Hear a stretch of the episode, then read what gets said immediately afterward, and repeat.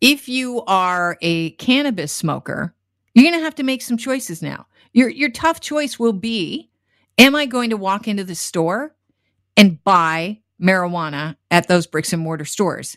And this is the reason why I bring this up. If you're thinking, no, and I don't have to, they're offering delivery and curbside pickup. No, that all ends next week. Sorry, the stores were allowed to start offering both services in April because we were in the middle of a pandemic.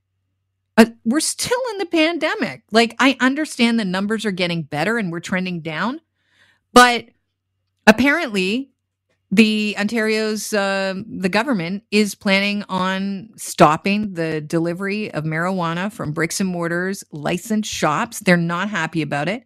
They'll stop curbside pickup as early as next week. Why are they doing this? And, you know, what is the fear other than lost revenue for store owners? Daniel Safiani is the Ontario Chamber of Commerce's Director of Policy and co-chairman of its Ontario Cannabis Policy Council. He joins the show. So what has your members worried here?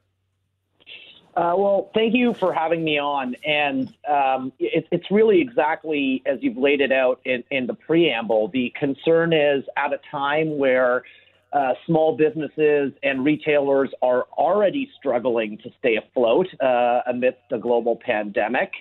And at a time where over 80% of cannabis sold in Ontario is already being sold by the illicit market, we are removing a tool that retailers have used quite effectively to reach consumers in a safe and reliable way that competes with illegal market competitors. And we're saying that only the Ontario government-run Ontario Cannabis Store is the only option for legal online cannabis sales in the province after this emergency order expires.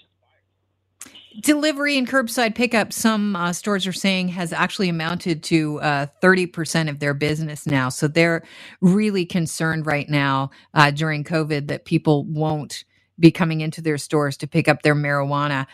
This to me seems so double-sided. It shows that there's still a huge stigma when we're allowing our restaurants to keep delivering alcohol. So this is actually one of the key points. And when you ask, you know, what are we hearing for our members? You know, what we're hearing mostly is why are we as a sector, why is the cannabis sector not receiving equal treatment? And if you look at the playing field here, if you are a clothing store, if you are a restaurant, any retail store really can engage in e-commerce and can do online delivery. And so why is it that when it comes to regulated cannabis retail stores, that we are now stripping away this key feature for them, which they have depended on for sales? And the other thing worth mentioning here is that a number of these retailers have also retrofitted their operations. They've invested in delivery capability technologies and curbside technologies. And so now that their consumers are used to it and often even prefer accessing cannabis through those means, we're all of a sudden the Ontario government is turning around and pulling the rug out from under these retailers that have invested in these operations and are relying on it for providing the regulated safe product to end consumers here in Ontario. It seems incredibly short-sighted and unfair to both the retailer and the consumer. I mean, I've gotten really used to curbside pickup and ordering online or by phone. I prefer it, to be honest with you. I'd rather not be in closed spaces during this pandemic. And if something is legal for me to purchase, I don't see why I should be limited. I want to be super served right now. Call me a little bit greedy. Well, you're not alone in thinking that, because according to some recent survey results that one of the members of our Ontario Cannabis Policy Council conducted, their name is Responsible Cannabis Use, and they polled Canadians in general, but also Ontarians specifically, and nearly half of them said that consumers want home delivery and prefer it over other forms of purchase, similar to what you're just saying for your own preferences.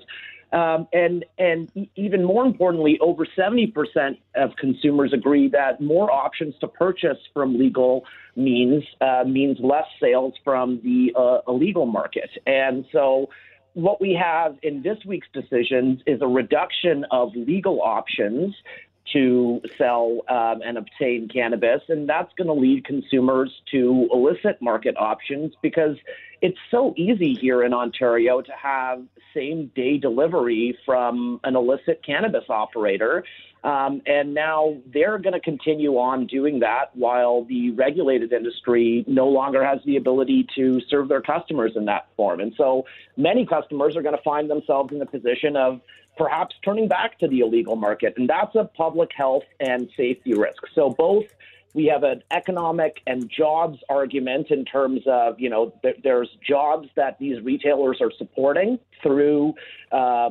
delivery, through curbside, and there's also a public safety argument here as more people turn to illicit sources that are not regulated.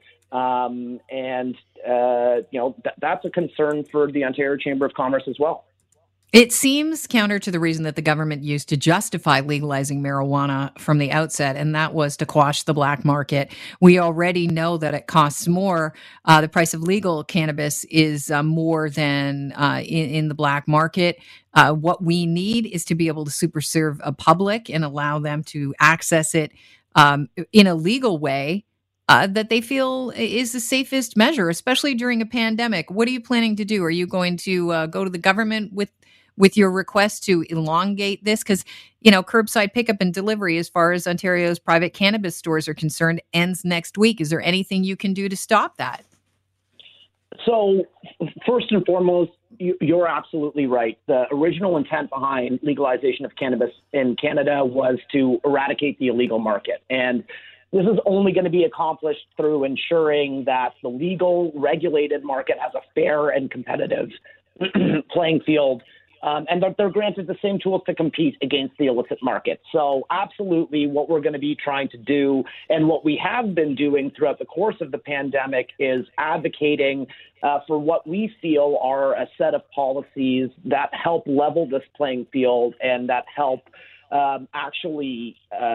get us to the goal of suppressing the illicit market. That's going to require more than just expanding the number of retail stores. Yes, first and foremost, we need to make online delivery and curbside capabilities permanent fixtures of the business environment here in Ontario. We need to foster a regulatory regime more broadly that is capable of allowing retailers to compete effectively against illicit actors on price, on products, on quality, and on convenience. And as things stand, unfortunately, the illegal market has the advantage when it comes to these factors. Well, I want to thank you for your time and wish you the best of luck getting things changed for your members, because they've invested a lot of money, a lot of time, a lot of hard work into these businesses that do have a customer base. And I think customers deserve to be served as safely as possible during this pandemic, and businesses deserve a fair shot at survival. Thank you very much. Thanks for having me on. I appreciate it.